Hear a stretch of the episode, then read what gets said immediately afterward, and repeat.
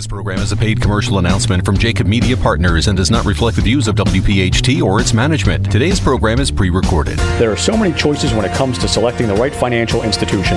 Start with the Philadelphia Federal Credit Union. We're right here in your city.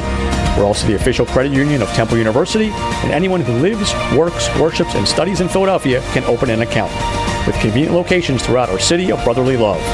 Also online at pfcu.com with free online and mobile banking. We're not here for our profit, here for yours. Federally insured by NCUA. Free speech lives here. Talk Radio 1210, WPHT, WPHT HD, WOGL HD3, Philadelphia, a radio.com station. Now, from the Malamut and Associates Law Studios, it's good news in real estate. If you're a homeowner, if you're selling a home, or perhaps purchasing a home or vacation property, welcome to Our Home. It's good news in real estate, presented by the Philadelphia Federal Credit Union. Your hosts for the next radio hour, the mortgage mom, Deanne Katsaris, along with real estate veteran and owner operator of the Philadelphia Real Estate Classes, Mark Cumberland. Your real estate education starts right now. It's good news in real estate, presented by the Philadelphia Federal Credit Union. Good morning. Get ready to laugh and learn here on Good News in Real Estate on Talk Radio 1210 WPHT. I'm Mark Cumberland, along with my co-host, the mortgage mom, Deanne Katsaris. How are you, Deanne? I'm doing great, Mark. How are you? I am very, very good. And we're excited here to be talking to you every week here on Talk Radio 1210, every Sunday. If you want to ask us a question, commercial, residential, mortgages, whatever, give us a call. My number is 267 266 5501. What's your number, Deanne? My number is 609 605 7153. And for 11 years, we were here to answer, keep you informed, and whatever we can do. You can listen to this show and past shows at our website, goodnewsinrealestate.com, or at WPHT's website also. So, what's coming up today, Deanne? Coming up on today's show, Mark, we have the market report. Got one? We have our business tips with Asking Dr. A. Yes. We also have Mark's funny story. Got a true one for you today. A true one? True. Story. Wow. All right. We also have our mortgage mom talk- topic. Which is? PMI. What is it and how do I get rid of it? It's a good one. We also have our questions, Mark. Um, I found I have a contract with a real estate agent to sell a house. I have found out the company she worked for went out of business. She is now with a new agency. Is my contract with her still valid? That's a good one. I'm a new buyer. My agent that I just met asked me to sign a contract with them. I just met them and I'm a little nervous about locking myself in for a long time. I really don't know them. What advice can you give me? Next question is What should I do to learn about homeowners association before I move in? That's, a good one. question. Next one is How long should I list my house for with the agent? Till it sells. Mark, we also have our topic of the day six myths about selling your home. Yes. But first, give us your motivational quote. And the motivational quote is Nothing will ever be attempted if all possible objections must first be overcome. So if you overthink it, like last week's topic was indecision, you overthink it and keep thinking, what could go wrong, what could go wrong, what could go wrong, nothing's ever going to happen. So, nothing That's why they have- A huge window in the front and a small rear Mm. view mirror. That's right, because we're not going that way. so where are we at? Mark, we're up to the market report. And there is the bell. You know, before I get into this whole market report, you know, I am like very upset that we are not open in Philly. Uh, I don't like to get into too much politics, but I think it's time to open the doors. You know, it's ridiculous that I can ride 15, 20 minutes in any direction and sit in a restaurant, and I can't sit in a restaurant in Philadelphia. And 60% of the unemployed in the United States are in the bar and food uh, uh, uh, industry. So, I mean, it's time to open up the restaurants and sit every other booth. I don't get it. it it's really ticking me off. And these poor people are going under. Every week I hear about more and more of them going under because they can't survive 160 days being closed. No, agreed. And, you know, they're trying to be creative and do things outside, but, you know, we're coming into September, October, November. what's going to happen when it's cold outside? Yeah, and when it's 95 degrees out or it's raining, you got a problem. So open the doors. Governor Wolfie and uh, Mayor Kenny, two peas in a pod, I tell you. Anyway, All right, come on. back to the on. real estate Can't market. So with 73 new listings hitting the market this week, more than 80,000 transactions total. This is nationwide. Total inventory is now under 600,000 across the country for the first time ever. That's the lowest number ever for sale. At 593,000 single family homes on the market, we are 1.5% fewer than a week ago. Yeah, I feel it. I definitely feel it. For comparison, in 2016, we had 1.1 million homes for sale at this time. This is a record inventory low, and a high consumer demand is fueling the strongest sellers market we've ever had. Ever. I mean, I can't. th- This is we're talking about ev- forever. This is the lowest amount of houses for sale ever. I sent an email out to all the agents this week, and I said, you know what? That uh, Philly schedule and that Eagle schedule is probably not going to work. It might be a good time. Remember the old uh, uh, Verizon or Bell telephone commercial years ago? Reach out and, And talk touch to someone. Touch Reach out and touch someone, It's yep. time to reach out and touch someone. I got in trouble with that. Yeah, nobody even responded to my email. so Thursday, anyway, in the city of Philadelphia's public health commissioner announced that restaurants will be allowed to open for indoor dining at 25% of their original capacity starting sem- September 8th, provided there's no rise in cases. So I'm iffy about that. Indoor gatherings up to 25 people, movie theaters will also be given a green light, while gaming facilities such as arcades, bowling alleys, all that other stuff. This is all having an impact on real estate and businesses. Effective immediately with food and drink prohibited. Uh, I seen something yesterday about a hat. There's going to be a concert somewhere in Jersey, Williamstown, where they're going to do all these bands, and you sit in your car, and you got to you come in a car, and it's twenty dollars per person, and kids are free, and you're going to watch the concert on a screen. Why? This is how biz- Why? Because why would you do that? I'm just saying. Why would you do that? I don't know. I guess you could do whatever you want in your car while you're watching the concert. I guess it sounds bizarre to me, but anyway. Uh, for the most part, five decades. Now, here's some really good news. For the most part, for the past five decades, Camden, New Jersey has been a symbol of what was wrong with urban America. These days, though, the city, you know, the population of Camden's only 74,000. 74,000 people in Camden, New Jersey. Uh, so now, all of a sudden, stuff's happening in Camden. This is going to be the next place to invest. Good stuff is happening in Camden. Real good stuff. It's got the lowest crime rate right now in years. In, in years. Yeah, because a few years ago they got rid of the police force and they did that county thing, so all the different townships were involved, and then they had more police force. Anyway, it isn't just about building buildings, which are a representative of progress. They have built some infrastructure. They have built parks. They brand new schools. They spent 465 million worth of schools. Commercial real estate development has surged in Camden, thanks in part to these developers, which last year relocated to Camden, and it's an on ongoing, all-in-one city, according to uh, this one guy that's doing investment. The company has about 800 homes either under construction or that were recently completed, and it plans for another 400 homes in the East East Camden area. So, Mark, it makes sense. It's on the waterfront. yeah, I mean, it's Uh, prime real estate. Yeah, Make it it's- work. and if they if they get smart about taxes, you're going to have a lot of Philly developers over there real quick. The Coming way- over the bridge, yep. Yeah, the way this guy's acting, because uh, he's in the hole for about a billion dollars, I heard, and that he's going to want that back from somebody, and I guess that, and that somebody's going to be us. so tell us some of the good news about the rates. The rates are still phenomenal, Mark. Your conventional 30 year fix, 2.625%.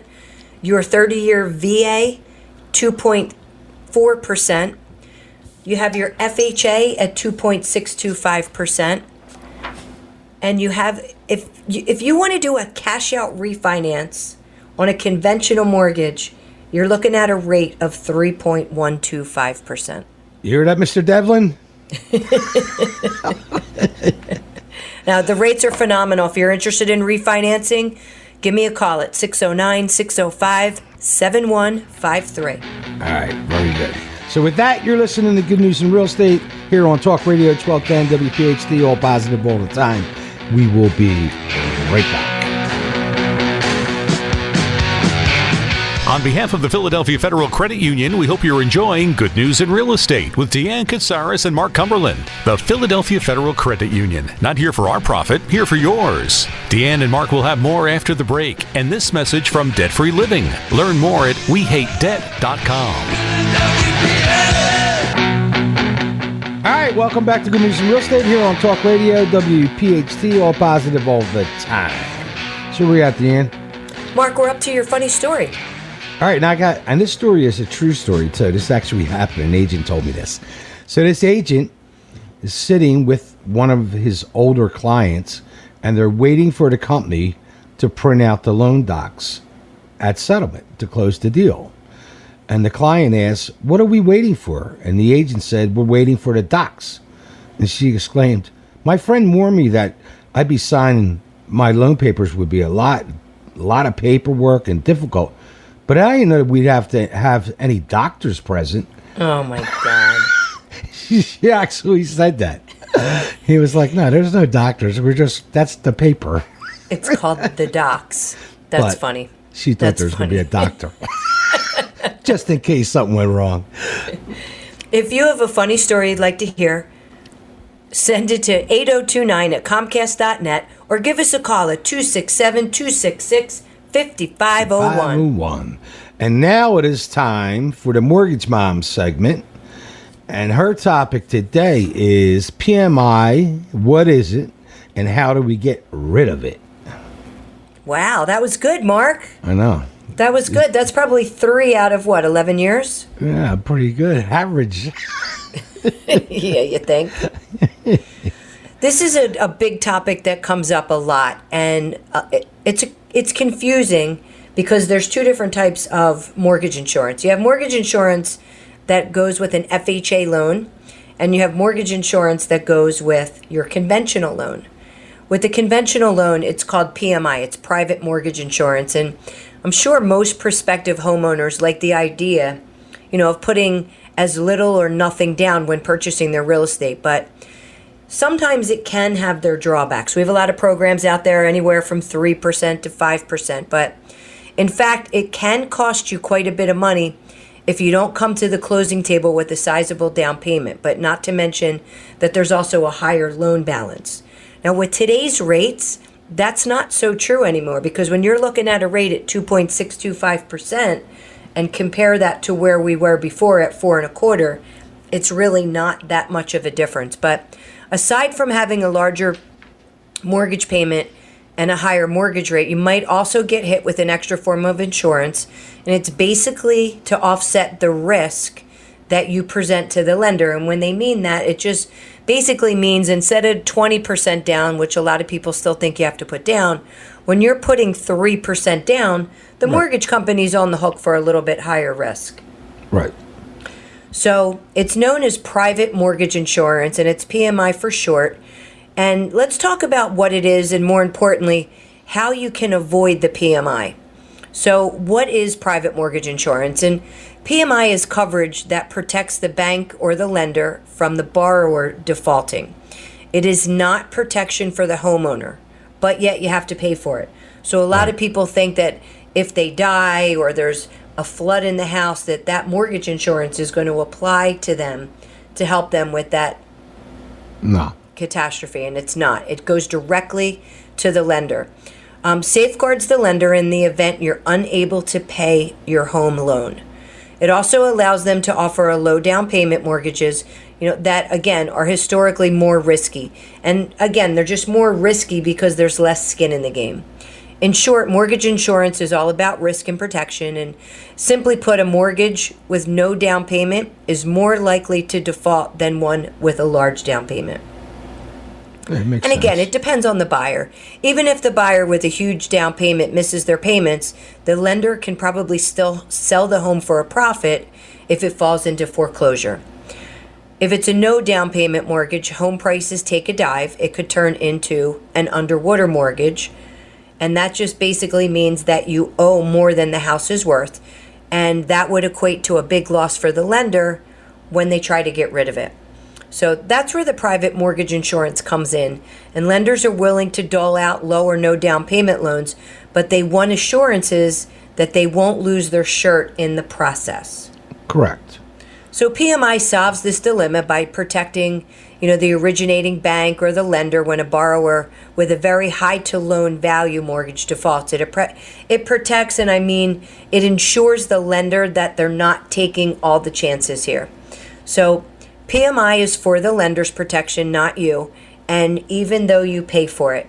Now, there's ways to get rid of the mortgage insurance, and I want to kind of hit on that a little bit. But if you default on a loan with PMI in force, the lender will receive a payout from that company, and it's a private company, Right. from that private mortgage insurance company to cover the associated losses. However, when it's all said, the benefit of the bar- the borrowers by giving them an opportunity to finance a property with very little or no down payment in one single loan. So it does come at a cost. So for example, homeowners these days that can obtain 97% financing, which means they're only going to put 3% down or higher, they agree to pay private mortgage insurance, therefore, therefore avoiding the need for a large down payment. Right. The trade off is they get the house they want and they don't have to wait to save up 20% down. And generally, it's required if you put them le- less than 20% down, you're going to have mortgage insurance. Now, Mark, that mortgage insurance depends upon on the conventional financing, depends on what your credit score is, depends on how much you put down. So, somebody that puts 3% down is going to have monthly mortgage insurance versus somebody that puts 10% down. The 10% is going to be much less than that 3% Right. and it's also credit score driven so i i try to give people an opportunity to to take a look at should i pay it one time up front which means you never have to pay it again or should i continue to make it in my monthly payment and wait until i get 20% equity until that actually goes away so Yeah, we did one of them. We did one of those not too long ago, and I think the guy put up what like seven grand, and Yeah, and and he didn't have no PMI. Correct. I have somebody right now that has uh, an 805 credit score. They put 10% down. The house is $350,000. And to get rid of that mortgage insurance is going to cost them $2,800. Yeah. So why would you not do that? And Why then would you not that- do that? Yeah, and then you lower that monthly payment, and you know, Right. Because another 10% is $35,000. So would you Yeah. rather pay 35000 or would you rather pay 2800 So it's a win win for the buyer, but you just have to take a look at the property, see what the property values are. Is that area increasing dramatically? It's like I said, it's one time fee. You're not paying it every year, you're one and done. So if somebody plans on staying in that house for five or more years, it's definitely advantageous for them to pay that single premium up front. Right. And the way we were appreciating, and, and we're going to continue to appreciate, I think this next, after this election, this market's really going to take off. And the appreciation's even going to escalate more. We're around 8% in our area right now, like 8.6, I think it is. And then there's certain neighborhoods that are like really high. Me personally, less money out of my pocket, the better. OPM, because I'm No, agreed. Gonna, yeah, I mean, most people are not going to be in these houses for 30 years anyway. But up front, if you want to save a lot and you got some, a little extra cash, like this one that guy we did, put seven grand up and he avoided what, a couple hundred dollars a month, right? Yeah, he, he avoided a couple and and you do the math. You have to figure out how long it's going to take to get rid of that PMI, multiply it by the monthly payment, and it, you got to see if it's going to be a win-win situation. Right. So, All right, perfect. all right. So, PMI to have or not to have is the question that we ask. Yeah. And I thought, you know, you could buy a cream and get rid of PMI, but apparently not. All right. Well, next will be our question and answer segment. All right, very good. So that was a good topic. A lot of Thank info you. there. So with that, you're listening to Good News from Real Estate here on Talk Radio 1210 WPHT. All positive all the time. We will be right back. Deanne and Mark are halfway through this week's edition of Good News in Real Estate, presented by the Philadelphia Federal Credit Union. Not here for our profit, here for yours. When the show returns, more real estate news from around the Delaware Valley. But first, a word from one of our home team partners, Remax, and Alan Stassen, who's famous for being a Philadelphia real estate expert. All right, welcome back to Good News in Real Estate here on Talk Radio 1210 WPHT. So where are we at, Deanne? Mark, we are up to our question and answer segment. Very good. So what's the first one? The first question is I have a contract with a real estate agent to sell a house. I have found out that the company she worked for went out of business. She is now with a new agency. Is my contract still valid? Hmm, that's a good question. Now, since they went out of business totally, that contract really needs to be. I ran into this before. Uh, they might have to do a new contract at the new company. Now, the contract, because the contract is always with the broker. The agent's just a middle person. So when you list your house, you're really listing it with the broker that of that agency, and the the agent works for the broker. Everything in real estate it's about the broker.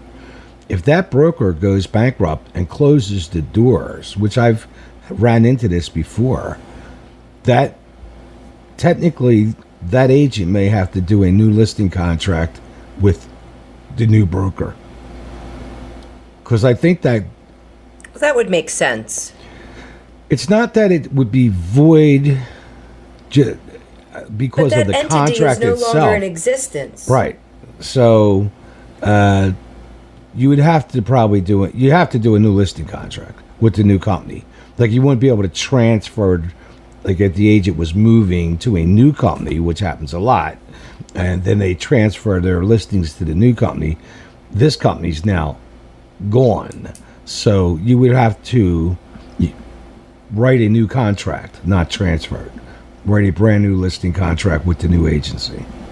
Okay. All right, question number two. I'm a new buyer. My agent and I just met, and they asked me to sign a contract with them. I just met them, a little nervous about locking myself in for a long time. I don't really know them. What advice do you have? Oh, I've run into this before. I meet people, somebody refers somebody to me, they don't really know me, and I meet with them and I ask them to sign a contract with me because I tell them the rules.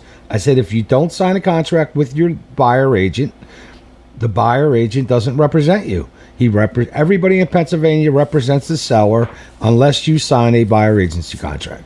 And they say, "Well, I just met you." I said, "How about if we sign one for a week or two, and then we're because we're going to go out look at some houses, and if we everything seems good, the bad side of that coin, it the other flip side of that coin is technically I'm not representing you. So I got to be careful what I do as I show you these houses while you get comfortable.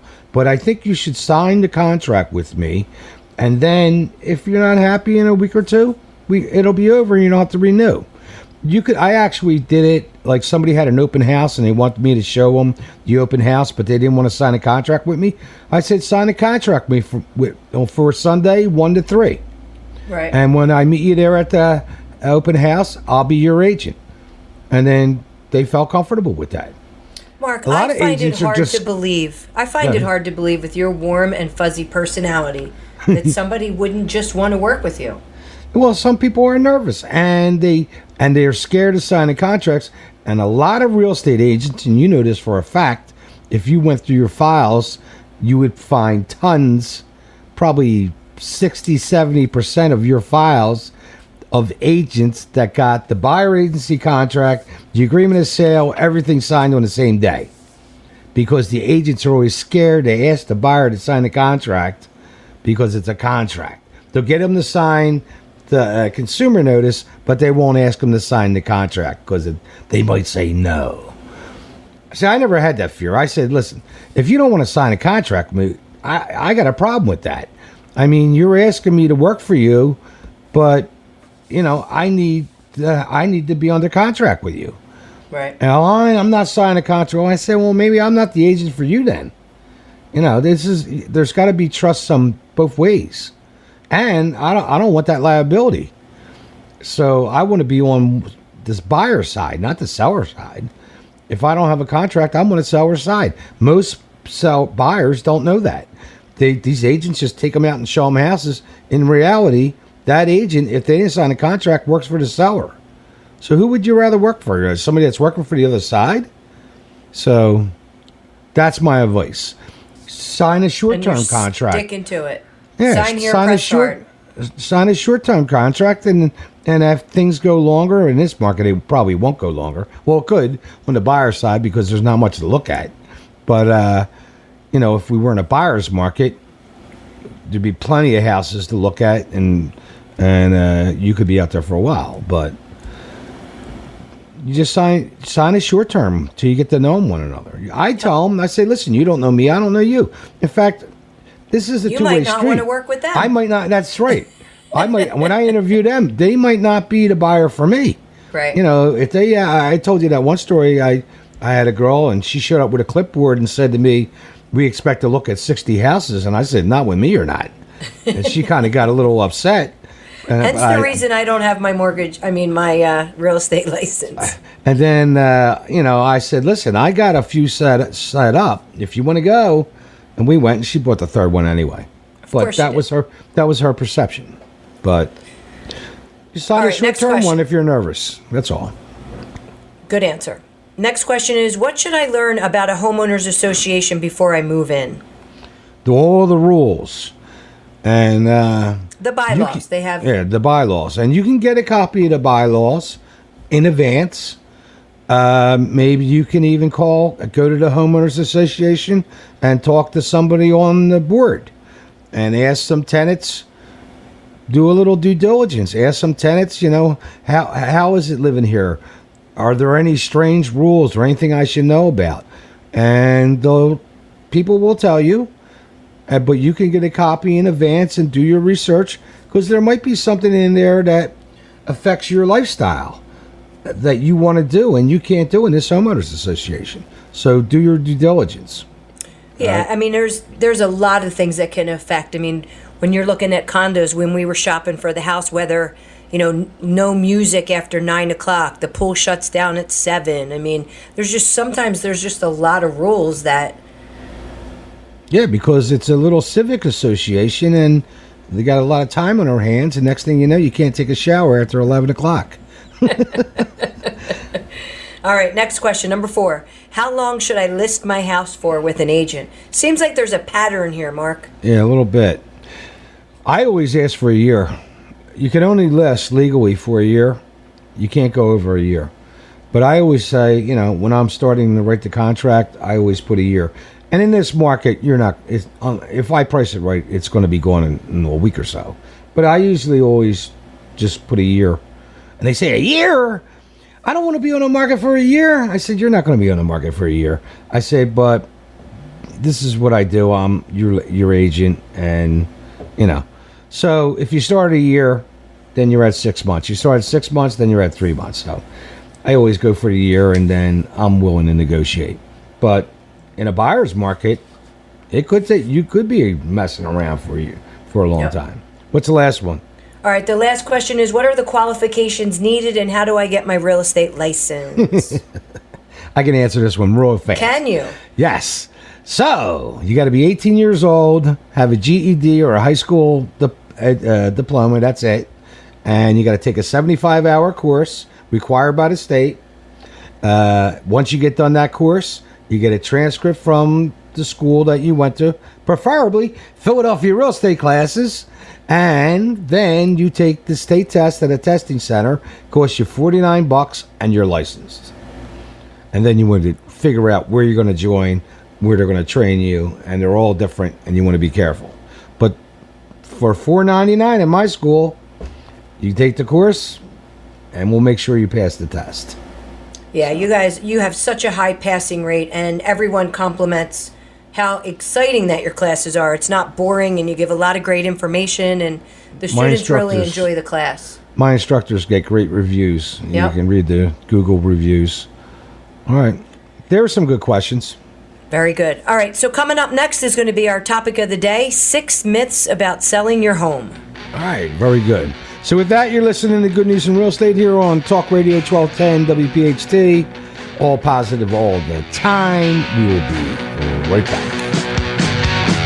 Good News in Real Estate with Deanne Katsaris and Mark Cumberland is proudly being provided by the Philadelphia Federal Credit Union. Not here for our profit, here for yours. Deanne and Mark will have more in a moment, but first, a message from one of our home team partners, Green Tree Mortgage. How much do you qualify for? Ask Deanne now at mortgagemom.net. All right, welcome back to Good News in Real Estate here on Talk Radio 1210. So where we at, Deanne? We are up to our topic of the day six myths about selling your home. And there's some interesting little stories in this one. Number one, pricing high will result in a higher price. Sorry, folks, that strategy rarely works all the time in the current market, and, and you know, and here's why: you want to do you want to do a price it right the first time out of the gate. Buyer comparison shops. They aren't looking at just your home; they're looking at other properties on Zillow and everything else. And if you're uh, say it's your condo and it's priced like forty thousand more than all the other ones are saying, many buyers won't even bother scheduling the showing. They'll just focus on the other units for sale. Right. So price it right. They don't like some of the buyers don't like to negotiate. Maybe it's the result of years of bidding wars, all the other stuff that's going on. Most of the buyers will choose to walk away from their house rather than get into a bidding war. So to the, all the sellers that tell me, you know, if we're priced at like a million two, and the house is only worth a million uh, one, you know, do you think that surely the buyer will make them offer of a million two? Uh, uh, probably not. So we see it all the time with the buyers. Listing gets stale. You put it like uh, too high, and everybody knows it's too high. Unlike wine, it's not going to get better with age. and you know, you got to freshen that thing up. I have a few little tricks I do, which I'm not giving away. But anyway, when a home's been on the market longer than you know, people get suspicious. Then they're starting to wonder what's wrong with this house. Is there something wrong structurally? Is there some problems with it? What what is it? Is it stigmatized? Why isn't it sold? Why uh, why isn't everybody else seeing it? And and if it's out there for a long time in this market, there's an issue. You know, why is it on the market? Is it overpriced? Whatever. So the house might have been worth uh, nine hundred thousand on the day it was listed, or or was uh, nine nine seventy five by the time it sells, maybe it ends up selling for eight seventy because that's where it's supposed to be. So when your property first hits the market, that's when you have the best opportunity to make the first impression. In fact, you get most of your views in the first 10 days. And then the next myth is about the agent said I can get the so and so for my house, whatever number. The seller decides to list their house. They often interview multiple agents. And then you got agent one comes in, he says 425. We talked about this last week. Agent Right. two says 420 to 435. Agent three says 470. Agent three, he and then he says he would like like to get an extra maybe 50k, and then it had the property. And then they do. He goes with that. they go with the last agent, and we did this last week called buying an age buying a listing, and it sits on the market. And then finally it sells at where it was supposed to be about 420 or 410. That's a true story, and you see that happen all the time All the time. agents your agent doesn't decide how much your home is worth. The buyers do. Anyone who tells you they can guarantee you a price for your home is lying. They don't know exactly. If you want to get top dollar for your home you need to hire an agent who's investing photographing correctly sta- maybe staging marketing. You know ask the agent when you're interviewing give them a realistic idea of the value of the home. Don't hire an agent based on who gives you the highest number Yeah, but you know, Mark, it also goes the other way. Like I had a buyer bought a house for 175,000, put all these work this work into it and wanted to sell it 3 months later for three. I think it was three eighty five, and the agent said. They, no, the agent said, "How much do you want to sell the house for?" And the buyer said, 385 And the agent said, "How much do you want to sell the house for?" And the buyer said, 385 So they put it on the market. They got a couple. Um, they got a couple offers on the property. They got an appraisal, and it came in at 303 Yeah. And the agent told them, "You know, you're not going to get this price for this house." Some people So you have two stubborn. options, right? You got to either split the baby, or they have to come to the table with the difference. That's right. So that that happens. Uh, myth number three: agent an agent knocks on your door, which not too many of them do this, but there's some. Knocks on your door and says they got a buyer for your house. You know, sometimes it works, sometimes it doesn't. The agent, you, don't know, calls, knocks on the door, tells you they have a buyer. Truth is, 98% of the time, that's that's not true. They're just trying to get a listing telling you they got a buyer. Ask for proof of a buyer. Say, let me see uh, your buyer's pre-approval. Let me see your Pre-approval, right. buyer's. You know, let me see some of their paperwork. You know, show, make sure it's true. Uh, myth number four: It doesn't matter who you hire, the house will sell. That's not true. You want to make sure you hire the correct agent. Every house in the market will sell within a certain price, but the range depends on how buyers perceive the home, many people, how people are going to see it, whether or not the buyers are connected with the house. There's lots of things involved. I always get suspicious when potential sellers seem more concerned about the commission percentage than how much they're going to walk away from the table. Would you pay an extra five thousand in commission to make an extra twenty thousand? Of course you would. Every day. Right. And then myth number five, you get what you pay for. Uh, you know, sh- we've all seen the discount brokerages offering all these discount services, and you get what you pay for in the end. You get a full service real estate agent out there, and not all of them are, but they're just out there for the full commission. When you hire a real estate agent to sell your home, do your due diligence, ask lots of questions, read reviews, ask for references, and interviewed them you know and, and you you can find out about real estate agents so there's some of the myths on the buyer and the seller sides so They were good tips, Mark. yeah that was a lot in a short little period of time there Yeah, but right now we have Dr. A on the line. Welcome, oh, Dr. yes. A. Hi guys. hey doctor how are you so we're gonna I'm doing we're great. gonna How about you guys? We're good so we're gonna continue where we left off last week when we were talking about we talked about the D, the I, the S, and the C's dealing with the COVID, and then we got into how it was affecting kids. That's where we left off, correct? Correct. Right. And then All we right. talked about how it was affecting them. And today, what we're going to do is we're talking about what you can do about it. All right. Go ahead, start this. Okay. What we're going to do is instead of looking at the DISC, we're going to look at motives because that's going to be a more important thing to more effectively work with your kids. Okay. So, for example, uh, you need to be aware of what kind of like drives what's going on for your kids. All right. Sometimes they are, are driven by this desire to learn. You know, if you're lucky, you got a kid that's kind of like a sponge. You know, you can't give them too much information. They they like to learn. Well, if that's the case, don't try to motivate them by money. Right? That's not what motivates them. Don't try to motivate them by uh, by, by being um, you know very very efficient with your time. Right? Motivate them by giving them an opportunity and, and help them have a structure so they can learn more stuff. Right. Okay. Uh, sometimes you're going to have a kid that uh, that that wants it to be efficient. So in, in that case, what you need to do is you need to let them know specifically uh, what's uh, how it's going to benefit. What's the use? For example, if you're trying to teach them history, a lot of times kids don't want to learn about history. Uh, what do I care about what happened in 1800 in the United States? What's the big deal? Well, if to the extent to which you can come up with a reason why they might want to learn that information is going to be beneficial to them. Right. Okay.